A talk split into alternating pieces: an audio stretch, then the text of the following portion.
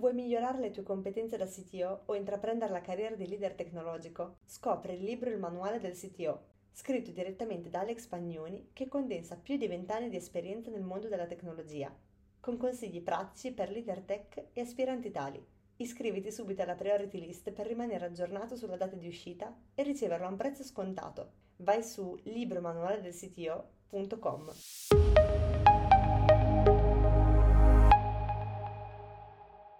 Ciao a tutti, benvenuti in questa nuova puntata di Sito Lunch che finalmente abbiamo ripreso dopo la pausa natalizia.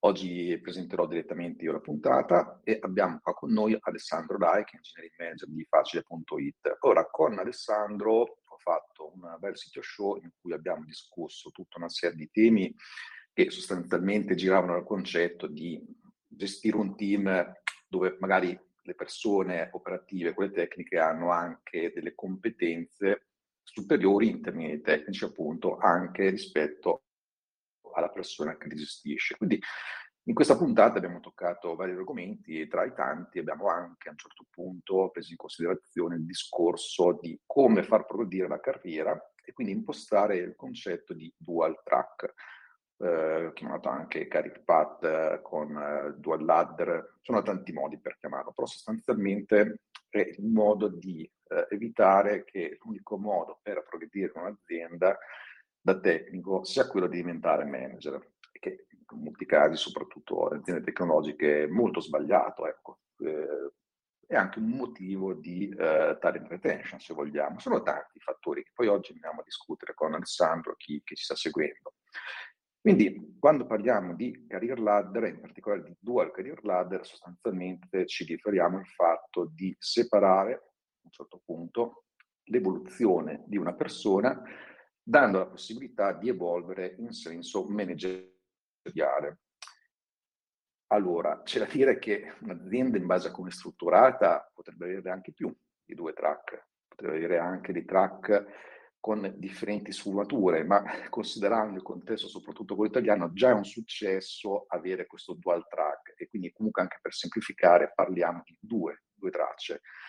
Poi a seconda dell'azienda c'è la possibilità di avere so, track relativi a project management piuttosto che engineering management, eccetera, eccetera. Quindi dipende molto dal contesto. Tra l'altro su questo faccio presente che col sito Mastermind tra i vari servizi per l'azienda offriamo anche consulenza proprio su tutto il discorso career path, engineering ladder, dual track, eccetera, eccetera. Eh, per chi è interessato basta andare sul sito assistenza.ctomastermind.it, lasciare un messaggio e inoltre invito tutti i membri della community che ci ascolta a usare questo stesso sito per chiederci qualsiasi cosa di cui avete bisogno, anche proprio in puro spirito community, un servizio gratuito che offriamo quindi se avete qualche problema vi mettiamo in contatto con uh, le persone giuste, vi indirizziamo sui contenuti, sui canali corretti, eccetera, eccetera. Quindi sfruttate questa cosa qua. Quindi, detto questo, uh, direi che possiamo partire con, um, con, Alessandro partendo dal solito poll che facciamo. In questo caso abbiamo chiesto nella community se, um, pensando allo sviluppo della propria carriera, dove ci si vede nell'arco di un paio d'anni. Allora, la maggior parte delle persone hanno risposto che sono un manager tech e mi piacerebbe rimanere tale.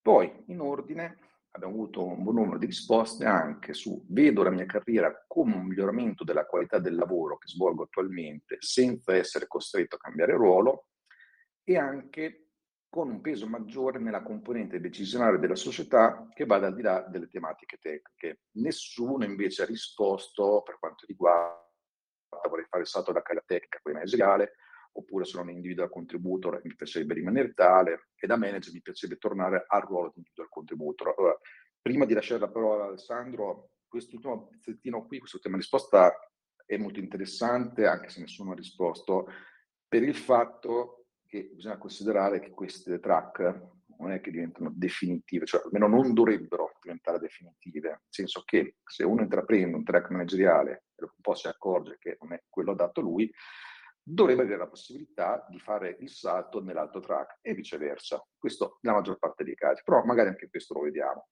Quindi intanto passo la parola a Alessandro con il quale vorrei commentare questo poll. Quindi ti chiedo Alessandro innanzitutto benvenuto, qual è la tua opinione sulle risposte che abbiamo ricevuto? Uh, ciao Alex, grazie.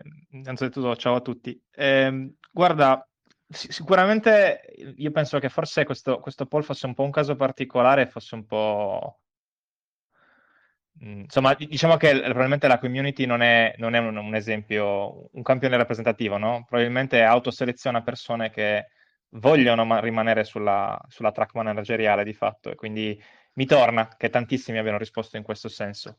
Eh, invece mi è capitato, leggendo in giro, leggendo libri, blog post e cose del genere, ritrovare invece molte testimonianze al contrario, cioè di persone che hanno imboccato eh, la ladder manageriale e poi solo dopo si sono resi conto che avevano sbagliato. E da questo punto di vista, forse questo è il motivo più forte per cui, come dicevi tu, ha senso che, che queste ladder non siano bloccanti, no? che una volta che uno l'ha imboccata poi non si torna più indietro. Eh, penso sia assolutamente positivo quando un'azienda dà la possibilità a una persona di spostarsi orizzontalmente, di fatto, no? da una parte all'altra.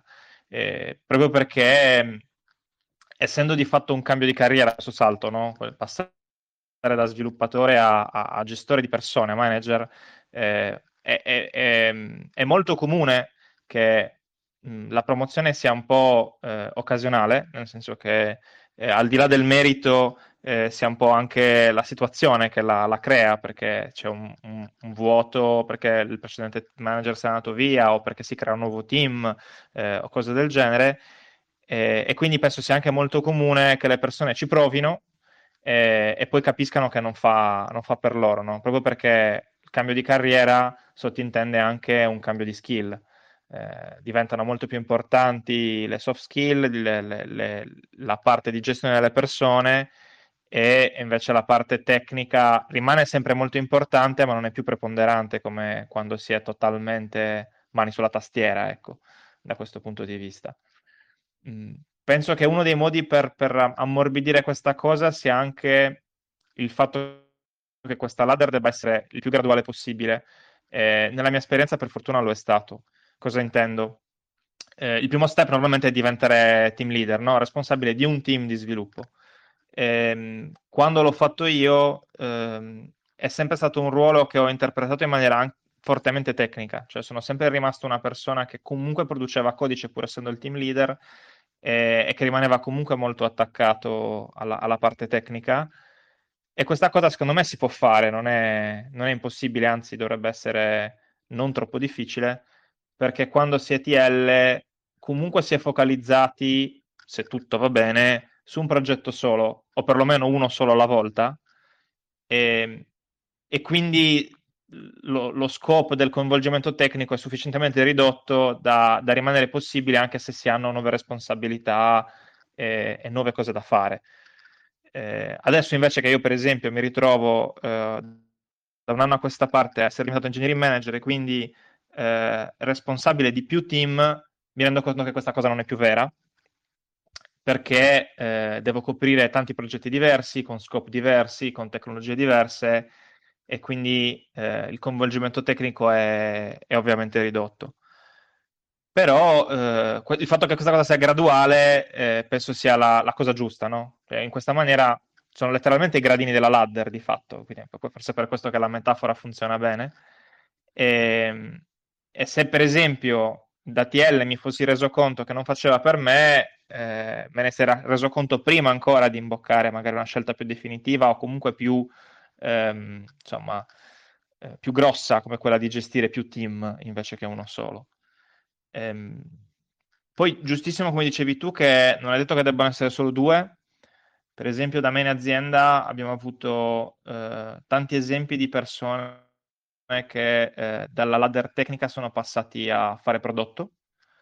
E, ehm, questo è un altro cambio in realtà, semplicemente forse più esplicito, eh, mentre in passato c'era molto il rischio che il cambio mh, sviluppatore manager fosse implicito, fosse l'unico modo per fare carriera e questo sicuramente è, è l'anti-pattern che va, va evitato perché letteralmente rischiamo di prendere una persona che fa benissimo il suo lavoro e condannarla a una morte lavorativa lenta e dolorosa, che poi è dolorosa per la persona e per l'azienda stessa, perché ovviamente se ha una persona che a quel punto diventa frustrata, che non riesce a fare quel, il lavoro che gli è stato assegnato, eh, che che poi genera anche frustrazione magari nel team che, di cui è responsabile, eccetera, eccetera. Insomma, non so se quanti di voi possono aver avuto esperienze simili o comunque averle viste da, da vicino. Sì, infatti, tra l'altro, tornando anche a quello che dicevi prima sui risultati del poll, effettivamente nella Sito Mastermind come community la maggior parte delle persone sono abbastanza consolidate sugli aspetti manageriali di leadership. Eh, abbiamo anche persone che sono aspiranti tali, quelli che stanno iniziando adesso, però per la maggior parte in effetti sono abbastanza convinti. Abbiamo, mi ricordo almeno un paio di casi dove poi invece hanno fatto il percorso contrario. Eh. Con uno abbiamo fatto pure, ormai credo due anni fa, eh, anche un sito show con Fabio Cicerchia, che lui da CTO era tornato a essere eh, una figura di eh, DevOps Engineer, quindi nel suo caso aveva spiegato quali erano le motivazioni e sostanzialmente ritorniamo proprio appunto nel concetto di poter fare il cambio di track a seconda di quello che poi effettivamente sono le reali uh, caratteristiche personali, professionali che possono emergere nel tempo. Allora, sicuramente è molto valido il discorso, come hai detto tu, di fare la cosa in maniera graduale. Infatti il career path eh, barra ladder è un concetto fondamentale da questo punto di vista qui, anche perché poi per quanto riguarda le posizioni manageriali, eh, c'è poi da dire anche che nel tempo queste cambiano un pochino, nel senso che eh, all'inizio, soprattutto anche la figura che dici tu, la team leader, è ancora, magari in alcuni casi potrebbe essere anche in zone, in parte, eh, poi si sposta sempre di più sulla gestione delle persone. In esempio, no, anche il ruolo che hai tu, engineering manager, è quello tipico di gestione delle persone. Poi tendenzialmente più si va in su in questo track e sempre di più si diventa poi a un certo punto manager di manager e ancora più in su l'aspetto di gestire le persone un pochino eh, si riduce rispetto all'essere invece ancora più vicino alle tematiche business. Quindi a sua volta ha delle evoluzioni che potrebbero di nuovo far capire alla persona che in base al gradino la cosa potrebbe non, non essere più in linea con le proprie, diciamo, aspettative, le proprie caratteristiche, perché prima tratta di persone, poi sempre più business, ecco anche qui eh, c'è quindi un po' di cambiamento proprio in questo tipo di carriera. E anche qui che poi viene fuori il classico principio di Peter, no? che è quello solito, che in una gerarchia ogni collaboratore tende a salire di grado fino al proprio livello di incompetenza, che poi eh, a ruota si porta l'altro concetto che tutto il lavoro viene svolto da quegli impiegati che non hanno ancora raggiunto il proprio livello di incompetenza. Ecco, il principio di Peter è sicuramente uno dei motivi fondamentali per evitare di avere un single track all'interno dell'azienda dove l'unico modo di essere promossi anche la figura più tecnica, più ingegnera, è soltanto diventare manager, perché si può essere un bravissimo ingegnere ma un pessimo manager, come anche viceversa però può accadere in realtà anche man mano che si va avanti nel, nella progressione. Questo insomma un po' come, come esperienza. Ti volevo chiedere, nel caso proprio tuo no, di facile.it in generale, ehm, visto che appunto l'avete impostato in maniera anche graduale, so che avete fatto anche un questionario di autovotazione interno che sono, erano emerse diverse cose interessanti, volevo proprio chiederti se si può dire come avete strutturato la career ladder da voi. Eh, sì, allora, eh, qualche tempo fa abbiamo mh, mm, fatto proprio un lavoro nell'esplicitare la career ladder e quindi fare questa, mh, mm, chiarezza sul fatto che ci fosse proprio eh, distinzione eh, tra la parte tecnica e la parte manageriale. Anzi, abbiamo fatto un lavoro un filino più di dettaglio, nel senso che la parte tecnica tecnica a sua volta viene suddivisa eh, perché poi ci sono varie specializzazioni. In realtà, al di sotto del nostro team IT, mh, per esempio, differenziazione banale l'abbiamo tra lo sviluppatore che raggruppa un po' tutto quello che è back-end, front-end, full stack. Adesso questo sono, sono, dettagli più interni che non cambiano sulla ladder rispetto a magari quelli che sono, per esempio, quelli che fanno quality assurance eh, oppure il, il, team data che invece mh, fa, fa un lavoro un po' diverso insomma, abbiamo creato delle, delle sottoladder tecniche nel momento in cui la figura aveva delle forti differenziazioni eh, rispetto al eh, modo in cui eh, va individuato il gradino della ladder, no? Eh, perché ovviamente è un po' diverso il processo che viene fatto. Il QA, il DevOps, lo sviluppatore sono tre figure abbastanza, abbastanza diverse tra loro e che hanno avanzamenti molto diversi. Eh, anche solo banalmente perché il loro inquadramento non è proprio proprio uniforme, eh, nel senso che eh, magari anche solo per una questione di numerosità, eh, i DevOps sì, sarebbe bello averne uno per team, ma non è quello che si riesce sempre a fare e allora quindi eh, è difficile inquadrarlo in un percorso di team, TL, responsabilità, organigramma e quant'altro o cose simili. Comunque il punto importante rimaneva la differenziazione delle due ladder e eh, il fatto che poi eh, avere delle ladder permette anche di metterle una a fianco all'altra e far vedere che i gradini vanno di pari passo, quindi che seguire una ladder o seguire l'altra in teoria ti dovrebbe portare allo stesso livello di gradini, a poi, poi, poi volendo si può legare anche un discorso di, eh, di salary bands eh, e cose simili, però qui, qui, diciamo che si sconfina un pochino eh, nella parte finance di gestione dell'azienda, si può fare in tanti modi, però l'importante è che a prescindere di qual è il numerino da mettere a fianco piuttosto che benefit, piuttosto che altro, eh, è evidenziare il fatto che eh, la ladder tecnica non, non, ha un tetto, non si ferma lì e poi se vuoi andare più in alto l'unica è passare dall'altra parte, perché poi è quella la stortura che por- ci porta all'antipattern di prima. Eh, per quanto riguarda invece il questione di autovalutazione, è una cosa che abbiamo fatto al momento solo sulla parte tecnica, nel senso che eh, una volta definita questa ladder e i suoi gradini, eh, ci siamo trovati davanti alla domanda del ok, adesso come prendiamo l'esistente e lo infiliamo nelle varie caselline? Quindi diciamo tu che sei già all'interno dell'azienda, eh, ti inquadriamo sia nella ladder tecnica ma su quale gradino. Eh, per questa cosa abbiamo provato a cercare degli strumenti anche da comprare, pagare, che comunque ci permettessero di fare delle valutazioni, ma ci siamo subito resi conto che era quasi una missione impossibile, perché eh, gli strumenti sul mercato che abbiamo visto sono molto orientati più all'hiring eh, che a questo tipo di valutazioni e quindi avevano eh, una gra- grande ampiezza di argomenti, ma una bassissima profondità. Eh, sono molto orientati allo screening, fondamentalmente. Mentre a noi interessava una cosa che ci permettesse di capire sulle poche skill che ci interessavano eh, quanto uno fosse mh, skillato, quanto fosse bravo. Eh, abbiamo quindi deciso di puntare sull'autovalutazione perché, eh, insomma, diciamo che mh, è un ambito in cui difficilmente si vede la malizia, no? Ha poco senso che una persona si dia il massimo dei voti e poi il TL sa benissimo che insomma, quella valutazione è sfasata. E ha funzionato piuttosto bene. È stato solo necessario un piccolo sforzo di bootstrap, nel senso che abbiamo preso le persone che all'interno dell'azienda si intendevano delle varie tecnologie, gli abbiamo chiesto di buttare giù delle bozze di domande, eh, abbiamo deciso che la valutazione andava da, da 1 a 5 e ogni livello prevedeva 4-5 domande su un argomento e non era necessario rispondere alle domande perché sennò poi valutare eh, una risposta aperta avrebbe chiesto una montagna di lavoro pazzesco, ma semplicemente che la persona dicesse se riusciva a rispondere totalmente, in parte o a nessuna delle domande di quel livello. Eh, in questa maniera abbiamo ricevuto una risposta a, a un questionario fondamentalmente con valori oggettivi, eh, che quindi erano facilmente aggregabili come valori, eh, ci hanno dato immediatamente una fotografia eh, sia del singolo sia aggregata eh, di tutto il nostro reparto IT. Eh, questa cosa ci ha aiutato a fare le valutazioni di livello e poi successivamente siamo riusciti a incanalarla eh, in quello che riguarda invece il, il, discorso training.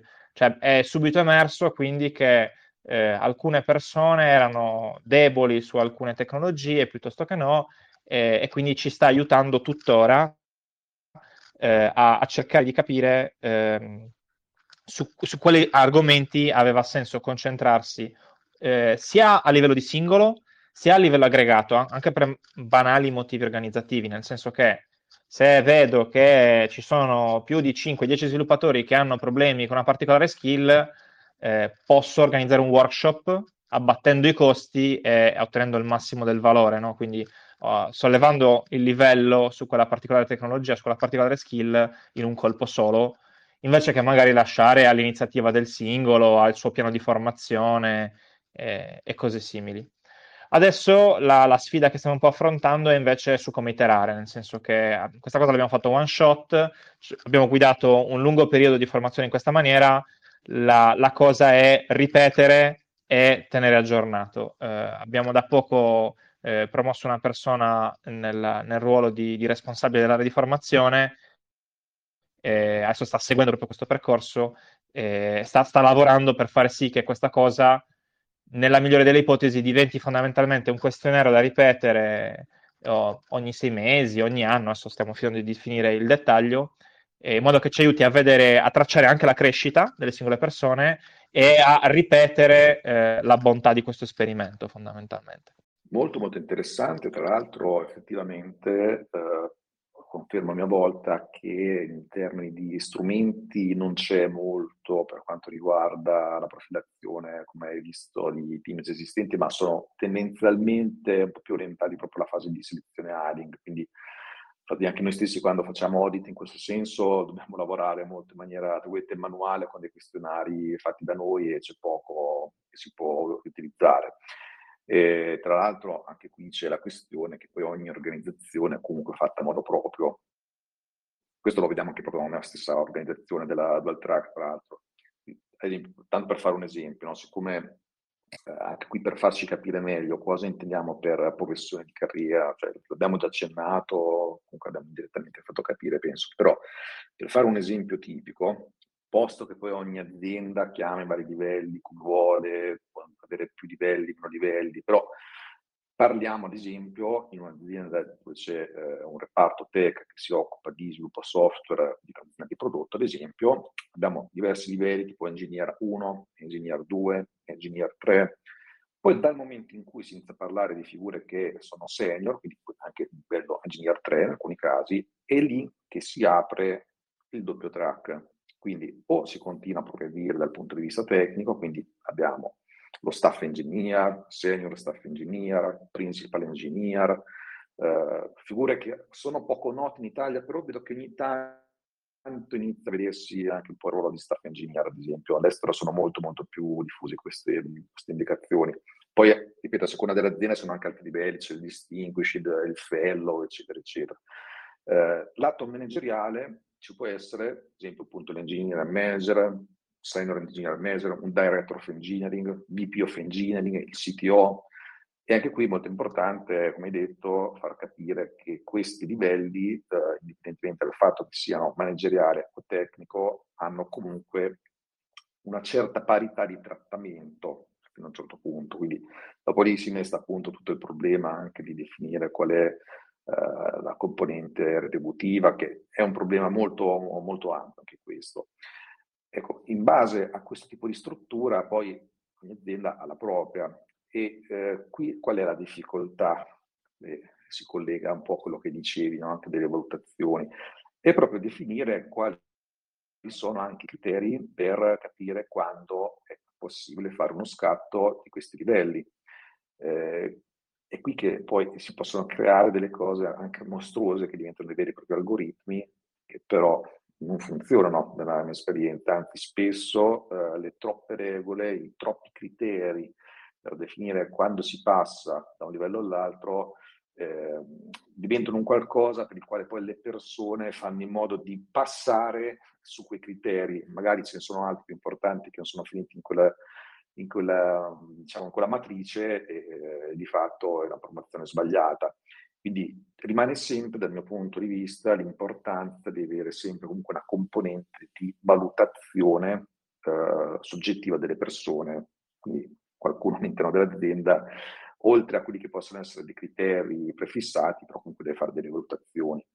E un'altra cosa importante, che questa qui ho visto poco, ma che può fare la differenza, è che queste professioni non per forza sono da considerare di tipo che Oggi sono ingegnere 1, fra tre anni sono ingegnere 2, così tac, c'è lo switch immediato e nel frattempo si è soltanto aspettato, sono date indicazioni sulla formazione, cioè periodicamente si potrebbe fare un lavoro per dire ok, sei ingegneria 1, ma puoi essere, ingegneria 1.1, 1.2, 1.3. Quindi sono fasi differenti di quella fascia lì per preparare poi il salto a ingegneria 2. Quindi stessa cosa anche poi per, per, degli stadi successivi. E su questo volevo capire appunto qui se eh, da voi avete fatto proprio una sorta di matrice per definire un po' questi criteri, se rimane comunque una valutazione eh, fatta di volta in volta, insomma un po' come funziona, questa è una parte veramente tricky di impostare un career path, eh, in particolare se eh, sì, sì, sì, sono d'accordo. Allora, ehm, quando abbiamo fatto la ladder di cui parlavo prima, la ladder no, non era composta semplicemente dai titoli, quindi dicevi tu, no, livello 1, livello 2, livello 3, eccetera, eccetera, ma poi era accompagnata da una specie di leggenda che per ogni livello eh, dava una spiegazione abbastanza lunga, anche non, non proprio breve, anche di, diverse righe di, di testo per ogni, per ogni ruolo, eh, per quelle che erano le aspettative, no? Quindi chiariva il fatto che a ogni livello eh, si abbinava un, un, crescente livello sia di skill attese che di responsabilità. Quindi, per esempio, per fare un esempio un po' estremo, la differenza tra l'engineer e lo staff engineer è che lo staff engineer è più indipendente, fa contribuzioni eh, in maniera spontanea e non guidata, e tutto questo genere di cose. Eh, quello che sicuramente non abbiamo fatto è fare gli step intermedi come li citavi tu, quelli punto 1, punto 2, punto 3. Credo che mh, siano la strada verso quel mega algoritmo che dicevi tu, cioè il rischio proprio di sovraingegnerizzare la cosa. E per quanto riguarda la valutazione, eh, quello che succede è che si crea una specie di um, diciamo, di amalgama un po' morbida rispetto a quelli che sono i framework di valutazione che poi arrivano dalla parte HR dell'azienda. Eh, però sì, alla fine la valutazione è eh, strettamente del responsabile, del manager. E qui sta un po' la skill del manager, no? Metterci il suo nel capire quando ha senso spingere uno dei, dei, dei propri collaboratori verso una promozione. Ehm, quello che ci siamo dati come regola è che eh, HR ha dato delle linee guida eh, per quanto riguarda sia eh, la, la, revisione del, delle retribuzioni che delle promozioni e fondamentalmente dava delle regolette per dire ah ok, per dare un aumento eh, mi aspetto che la valutazione delle performance sia entro questi termini, eh, eh, quindi sia positiva e poi almeno superiore a un tot, eccetera, eccetera e poi tutte le varie regole su quanto può essere l'aumento, qual è la, la, forbice possibile, quanto spesso può essere dato, eccetera. Però non sono mai state regole ferre, cioè ci sono state date come regole, come indicazioni, per cui se tutto va bene, se i propri collaboratori crescono e continuano a aumentare le proprie skill, eccetera, eh, di fatto si crea una specie di, di, di catena di domino, per cui, ok, una persona lavora bene, quindi prende una valutazione positiva, quindi poi quando c'è da discutere un, un aumento, diciamo che quasi non c'è discussione, no? perché eh, si, è porta- si, è costruito eh, lungo gli, i mesi eh, una serie di valutazioni positive, di crescita, di aumento sul learning e quant'altro, e quindi se io manager vado a proporre uh, un, un, aumento per quella persona, non dico che venga automaticamente accettato, ma quasi, no? perché fondamentalmente è, è più che giustificato. Mi è capitato eh, di andare invece anche oltre, cioè siccome non erano regole rigide, mi è capitato di provare a chiedere aumenti superiori alla forbice o più frequenti di quanto normalmente previsto. E queste cose sono sempre state gestite ad hoc e eh, di volta in volta, sia perché appunto la regola non era rigida, sia perché fondamentalmente le volte che l'ho dovuto proporre era perché o c'erano dei casi speciali, quindi una persona che si era distinta in maniera eh, notevole o perché, eh, eh, caso un pochino opposto, c'era de- de- da sanare una situazione eh, sbagliata. Mm, per fare un esempio banale, una persona che è stata assunta con una RAL inferiore perché è stata sottovalutata o perché eh, eh, magari veniva da un'altra azienda in cui non era stato penalizzato nella sua crescita, non aveva ricevuto una, una, retribuzione sufficiente e quindi un aumento fuori dal normale era giustificato dal fatto che magari non era al pari dei propri colleghi, pur essendo magari al pari in termini di, di skill, di abilità di, e di contribuzione al team. Eh, quindi diciamo che in generale per me la regola d'oro è ok mettersi delle linee guida in modo da far sì che tutti i manager trasversalmente abbiano delle, un'idea approssimativa di, di qual è l'aspettativa dell'azienda e qual è l'aspettativa che si può dare ai propri collaboratori, però lasciare sempre spazio a un po' di buonsenso per cui il manager può dire mm, sai che c'è voglio, voglio andare un po' fuori per questo, questo e quest'altro motivo Eh, quando è successo io ho sempre trovato molta disponibilità, eh, quindi dipende anche molto dalle, dalle, persone con cui ti vai a, a interfacciare, no? Chiarire fin dall'inizio che, ok, son, le regole sono delle linee guida, sentiti libero di, di, chiedere degli extra e di discuterli nel momento in cui pensi che ci sia una situazione che giustifichi la tua richiesta, ecco. Perché altrimenti poi si risulta un po', ecco, come dire, imbrigliati dalla burocrazia quasi, no? Cioè dover andare da un collaboratore e dirgli non ti posso dare un aumento perché la regolina non me lo permette, anche se te lo meriteresti. Ed è veramente brutto, no, non dovrebbe succedere. Sì, infatti diciamo uno dei rischi dell'introduzione di questo tipo di, di impostazione è proprio questo qui. Cioè, allora, ci sono due questioni. Da una parte l'azienda potrebbe non impostarlo, ed è un rischio enorme perché eh, soprattutto a un certo punto, quando l'azienda arriva ad una certa soglia di crescita, anche in termini di numero di persone, non avere career path e questo dual track diventa un fattore anche critico. Quindi a un certo punto si è obbligati a farlo. Però non bisogna cedere proprio nella modalità in cui poi questo viene implementato, perché di nuovo si può tornare nello stesso problema, come hai fatto l'esempio ottimo tu, che magari c'è una persona che eh, per alcuni motivi che magari non sono già integrati in questo framework, eh, comunque merita di avere un aumento e si può dare questo. Di nuovo, ci cambia il, diciamo, la situazione, ma il problema ritorniamo alla base.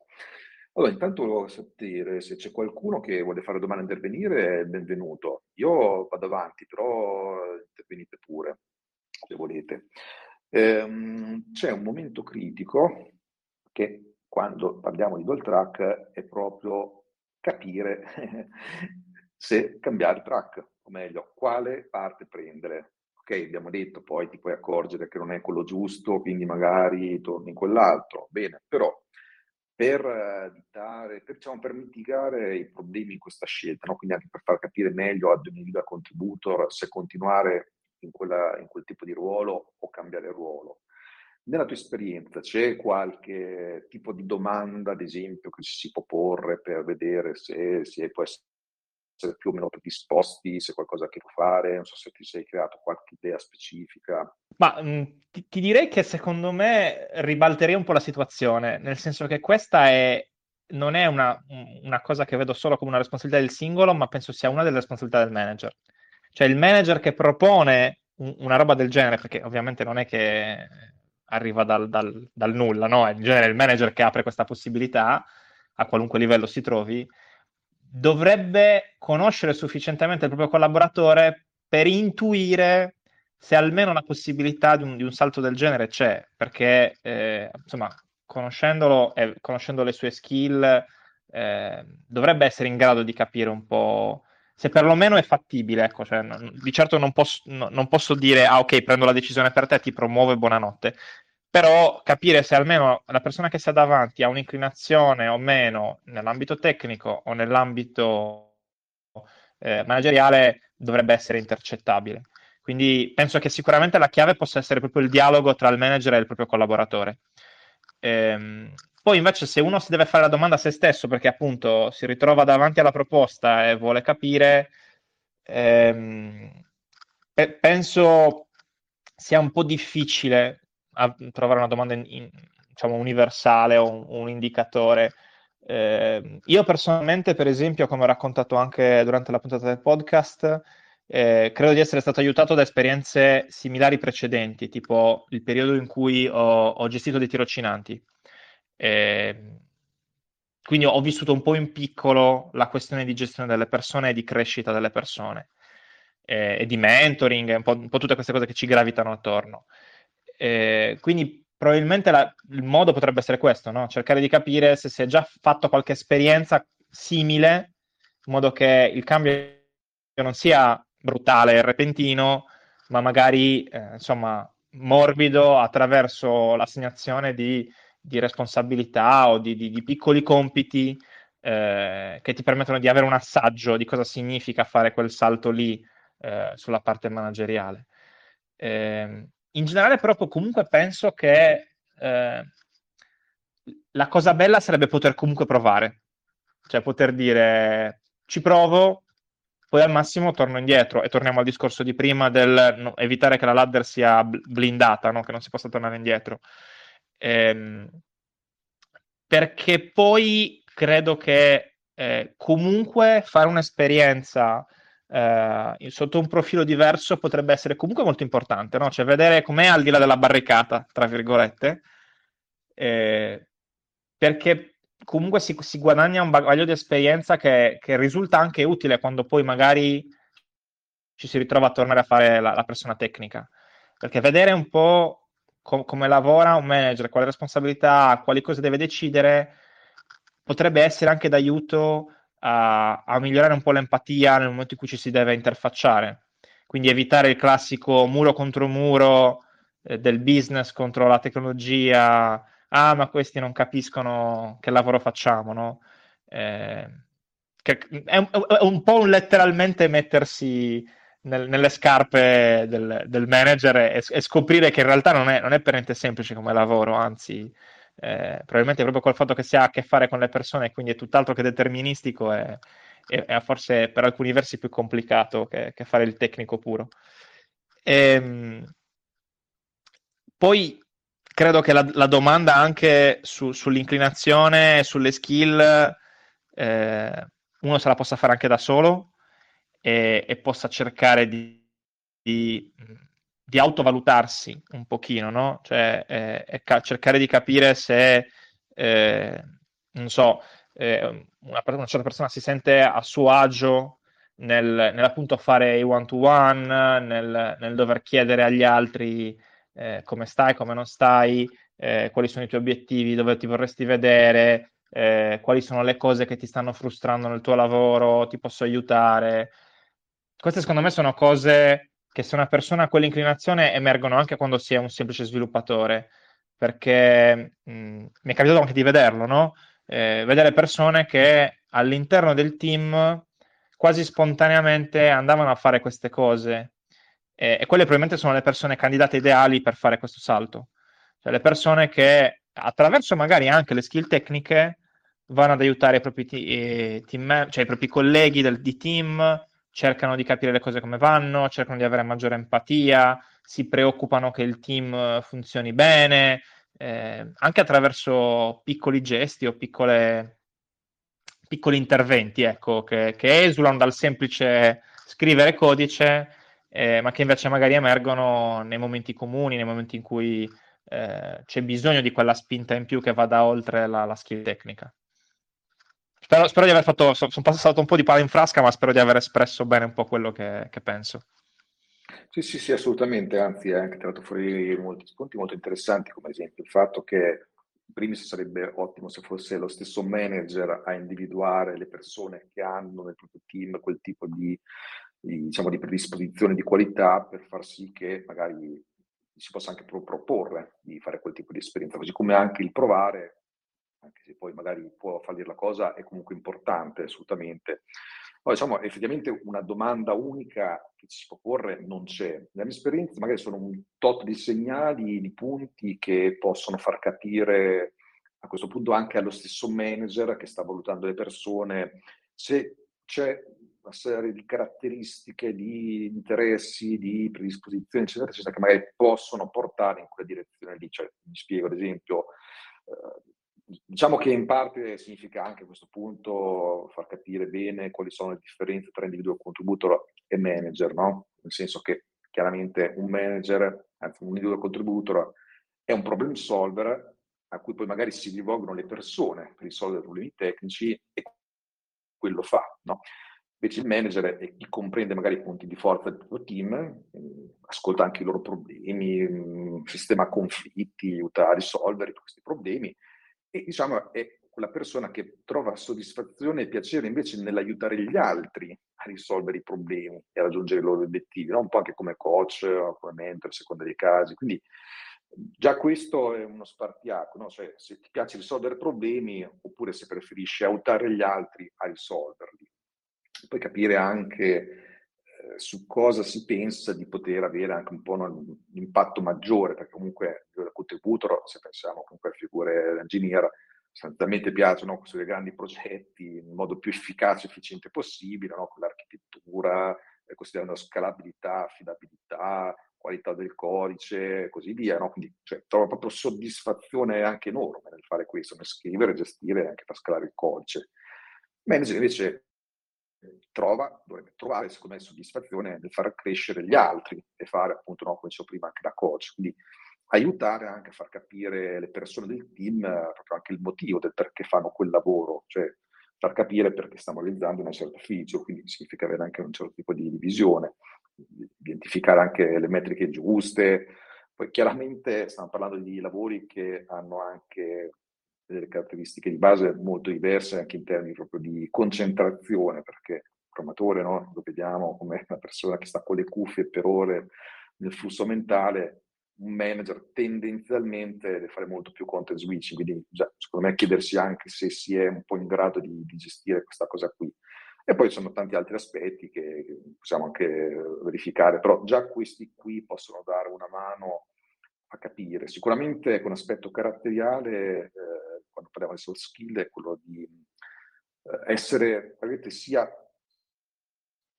tra virgolette, duro che morbido in base alla situazione. Duro non bastonando le persone, ma un pochino più eh, efficace, diciamo così, no? Perché eh, magari un manager deve evitare di essere duro semplicemente perché gira le scatole, deve essere duro come strumento manageriale o deve essere morbido anche se stressato il suo team, no? quindi deve anche avere un po' questo tipo di, di gestione del proprio comportamento. Mm, magari un due contributor può permettersi un pochino di più di essere con... Eh, di essersi svegliato male e comportarsi male, sono tanti aneddoti da, da raccontare da questo punto di vista. Un manager non, non lo può fare, ecco, perché sennò si perde il team. E così via, insomma. So ah, no, sono molto d'accordo, anzi la, la, la, parte che dicevi prima sul, sul fatto dell'avere in, l'impatto, secondo me è forse uno dei punti di svolta principali, nel senso che mi è capitato di leggere più volte il fatto che le persone che si sono pentite di aver imboccato la ladder manageriale se ne pentivano proprio per questo, per il fatto che il manager eh, ha un, è vero un impatto più alto ed è questo forse uno dei motivi per cui eh, molti imboccano quella, quella, strada lì, per il fatto di desiderare di, di avere maggior controllo su quello che accade intorno a loro, prendere più decisioni, entrare nella stanza dei bottoni, per dirla in maniera stupida. Eh, però di contro l'impatto è quasi sempre indiretto, no? Cioè non sei tu a fare le cose, sono gli altri e tu puoi solo guidare, eh, ispirare e, e, far capire, far passare le motivazioni. E, e probabilmente forse questa è, è, è la, la, la, cosa che uno si deve domandare, no? Tu dicevi, se, siamo, se uno tende a voler fare, risolvere i problemi, probabilmente vuole avere l'impatto diretto.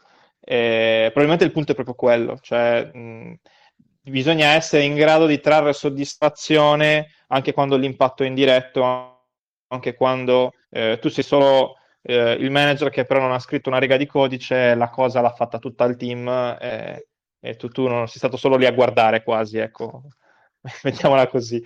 Se, se, non ci si riesce è un problema perché poi si, si, si è frustrati no, dal proprio ruolo, non, si sem- sembra di non avere il controllo eh, di quello che succede, di, di, di, cosa il team riesce a fare o non riesce a fare. E, ehm, anche la, la, parte che dicevi tu del, dello spiegare le motivazioni è molto importante, cioè questo, questo discorso abbiamo fatto è una direzione, quindi trarre soddisfazione dal fatto che il, l'impatto che c'è è indiretto, però serve anche il contrario, cioè far capire alle persone che fanno le cose perché lo fanno perché anche loro hanno bisogno di avere soddisfazione, cioè scrivere codice di per sé non è sufficiente. Il codice è un mezzo, il punto è tirare fuori delle soluzioni e queste soluzioni devono avere un impatto. Eh, sicuramente uno dei mezzi migliori per, per, dare soddisfazione a queste persone è proprio quello, fargli vedere che, ah, guarda questa cosa che hai rilasciato l'altro ieri, ha avuto questo beneficio, ci porterà questo aumento di ricavi, piuttosto che ah, si sono azzerate le lamentele degli utenti. Cioè, come la giri la giri, eh, il, il, la, la, direzione inversa dell'ottenere soddisfazione da manager è anche comunicarla, cioè quindi far passare che ad alti livelli, ad, ai piani alti, eh, ci siamo dati le pacche sulle spalle perché abbiamo raggiunto il budget, il fatturato che volevamo fare e quant'altro, questa cosa deve anche tra- tradursi nel eh, tu singolo sviluppatore hai avuto un ottimo impatto perché hai fatto questo, questo, quest'altro che si è tradotto in questa maniera. Eh, questo fa parte del lavoro del manager eh, e non farlo penso che vada a rompere un po' questo circolo virtuoso di, eh, di soddisfazione, ecco, eh, che ci deve essere, perché altrimenti, cioè, davvero la, discorso del cubicolo e del, del, martellare sulla tastiera non è più un, un luogo comune, ma diventa letteralmente quello che uno fa tutti i giorni. Sì, sì, no, infatti quello della frustrazione che possono avere i manager, infatti è un altro di quegli aspetti proprio da tenere in considerazione, perché proprio il ruolo indiretto che ha nel, nel, nel produrre dei risultati, un manager deve avere anche pazienza, fiducia nel team e gestire il team prendendosi la responsabilità dei risultati del team, anche se non è lui. De- cioè, molte volte per molti manager cosa accade? Che devono affidare alle quando si consegna in ritardo, eccetera. E quindi eh, bisogna anche essere pazienti in questo senso qui e allo stesso tempo, se le cose non vanno bene, bisogna essere quel tipo di persona che poi non scarica la responsabilità sul team, anzi, per quello dicevo che i manager devono prendere responsabilità dei risultati del team, anche se loro non sono quelli che direttamente possono scrivere la riga di codice giusta, perché Innanzitutto sono persone queste manager che devono dare i giusti riconoscimenti e celebrare anche le vittorie del team, ma allo stesso tempo assumersi le responsabilità soprattutto si prende la colpa quando qualcosa va storto a nome del team. Quindi è un'altra cosa che eh, anche questo bisogna chiedersi se si è portati, barra disposti a farlo. Poi il manager ha altre leve, chiaramente per influenzare i risultati, che però sono un po' più di medio-lungo termine in alcuni casi, perché lui che magari imposta dei processi, definisce se il budget va un po' nel ridurre il debito tecnico oppure no, cose di questo genere. Poi alla fine ha un impatto in realtà importante anche lui, ma in modo diverso. Cioè, non può prendere e scrivere lui la riga di codice che fissa quel bug, eccetera. deve comunque dipendere da altre persone. Questo qui non è per tutti, sicuramente. Della, della mia esperienza. Sì, ma infatti, mh, non so se, se ti ricordi, avevo consigliato come risorsa un libro durante eh, il podcast che era Engineering Manager for the Rest of Us, che eh, mi sono ritrovato sotto l'albero di Natale, ho cominciato a leggerlo da poco, e, e citava proprio questa cosa, diceva proprio nel momento in cui si riporta all'esterno in qualunque maniera eh, i successi e i fallimenti, fare attenzione a quale pronome si usa. Cioè, nel caso di successi, dire sempre eh, il team, loro, eh, se possibile, noi o loro, comunque il, riconoscere che il team ha il merito di aver raggiunto il successo, nel caso dei fallimenti dire io, cioè prendersi la responsabilità del fatto che in primis sei tu il responsabile, sei tu il manager, il problema è tuo. Eh, e questa cosa spesso, anche solo sembra un, un artificio linguistico, ti porta a tirar fuori qual è stata la tua mancanza, no? Perché magari il bug l'ha scritto lo sviluppatore, però perché l'ha scritto? Non ha avuto abbastanza tempo, eh, c'era, c'era, troppo debito tecnico e non c'erano i test, eh, non aveva avuto abbastanza informazioni eh, e queste cose dipendono comunque da te che sei il responsabile.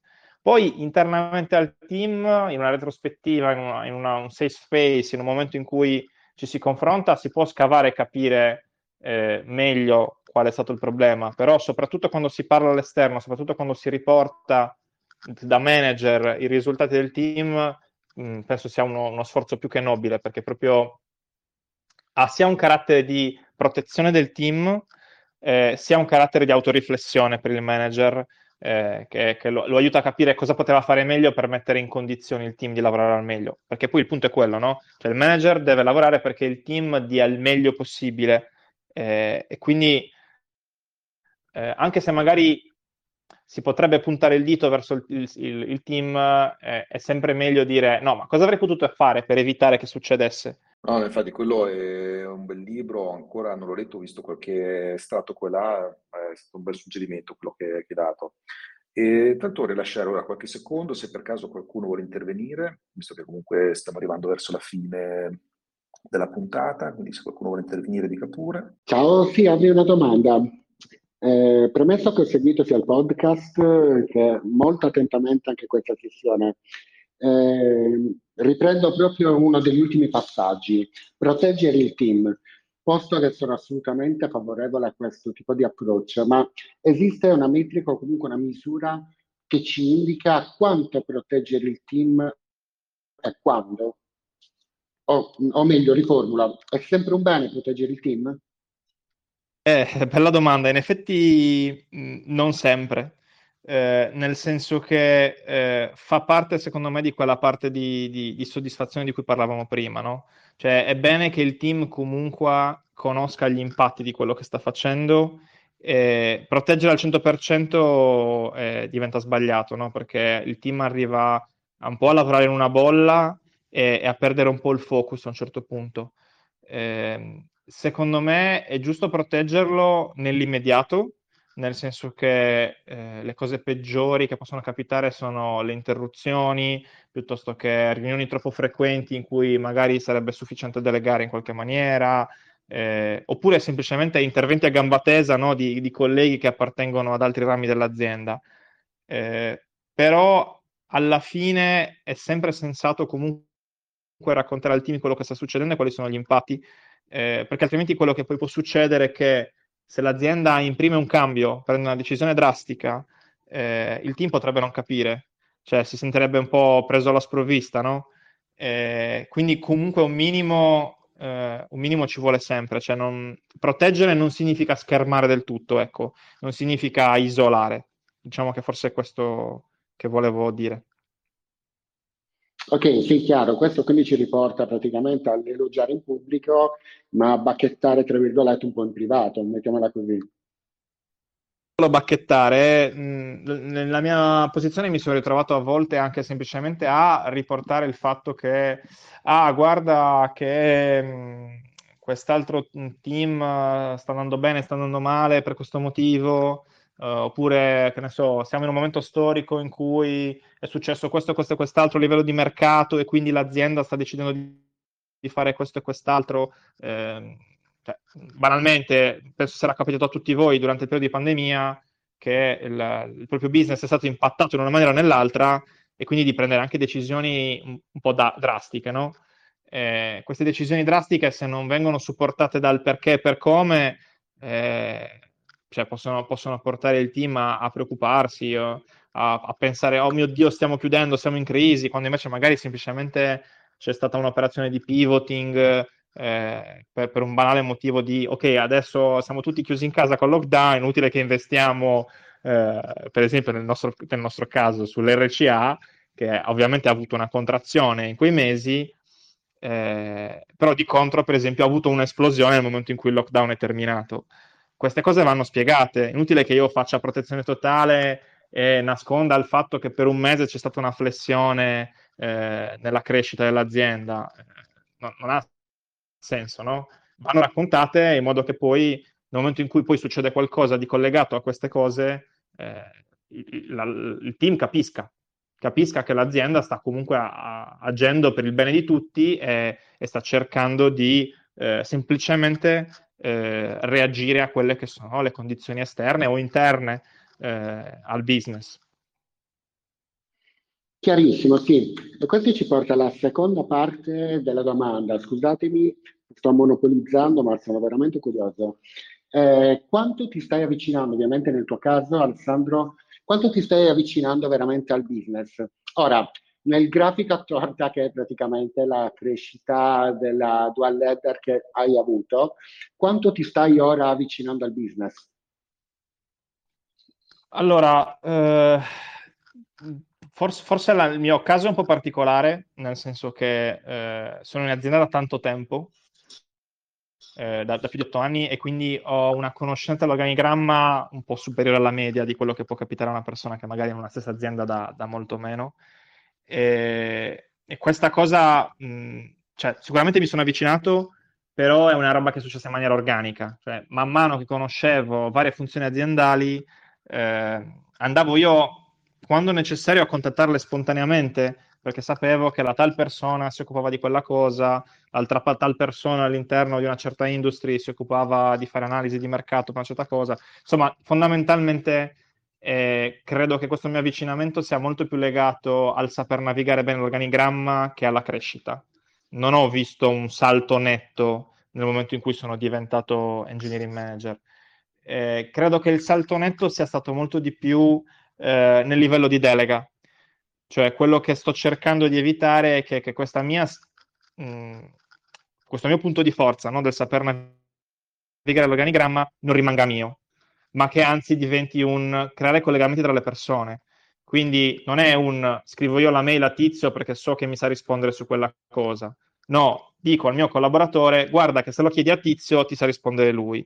Magari tienimi in copia così sono sul pezzo, ma fallo tu. E quindi cerco un attimino di ehm, insegnare questa cosa co- quasi come se fosse una skill, no? Ho per forza di cose accumulato molto know-how su come funziona la mia azienda ed è bene che questa cosa non, non me la tenga per me diventando il bus factor del, del mio ramo di organigramma, ma la esternalizzi il più possibile. Più persone sanno quello che so io, meno lavoro devo fare io. Quindi da una parte un po' delega, dall'altra eh, evitare di diventare il collo di bottiglia. E... È difficile però, mi rendo conto che ho, sempre la tentazione di, di, partecipare a più meeting possibili, proprio per eh, stare sul pezzo su tutto, per poter eh, avere più impatto possibile, però probabilmente una delle skill che sto imparando adesso con più difficoltà è proprio quello, saper dire di no agli inviti delle riunioni. Eh, perché a una certa alle otto ore finiscono e non, non, non, ha senso fare lo staccanovista e cercare di avere il dono dell'ubiquità per partecipare a, a più meeting possibili solo per questo. È, è, è, la ricetta per il burnout, probabilmente. Chiarissimo. Sì. Risposto, eh, scusa, ho preso un po' una piega un po' diversa. No, no, assolutamente, una piega diversa ma ben accetta perché è uno comunque dei frangenti che vanno a toccare soprattutto a questi gravi, qui ci sta. Allora, bene, direi che ormai siamo arrivati al termine, eh, poi comunque possiamo fare anche altri approfondimenti nella community, eccetera, eccetera. Allora, la prossima settimana ci sarà un altro sito lunch con Francesco Delfino, con cui è uscito un sito show proprio oggi, dove si è parlato di scale up e delle differenze tecnologiche dal 2000 ad oggi, quindi come hanno impattato nelle aziende e anche sul processo di scale up. Molto interessante la testimonianza che ci ha portato Francesco. Quindi ne parliamo insieme la prossima settimana. Peraltro, Uh, il 2 marzo avremo un workshop online con, uh, in collaborazione con PolyHub a riguardo del tech fundraising per le start-up e sarà alle ore 18 su Zoom. Per partecipare è necessaria l'iscrizione gratuita e trovate il link sul canale Events nella community oppure nella sezione eventi del blog del CTO Mastermind. Poi intanto vi ringrazio per aver partecipato, grazie mille Alessandro per la tua esperienza che ci hai raccontato, per aver risposto alle domande e a questo punto ci eh, becchiamo nel prossimo sito lunch. Grazie ancora e a presto. Ciao a tutti. Grazie a tutti. ciao. ciao.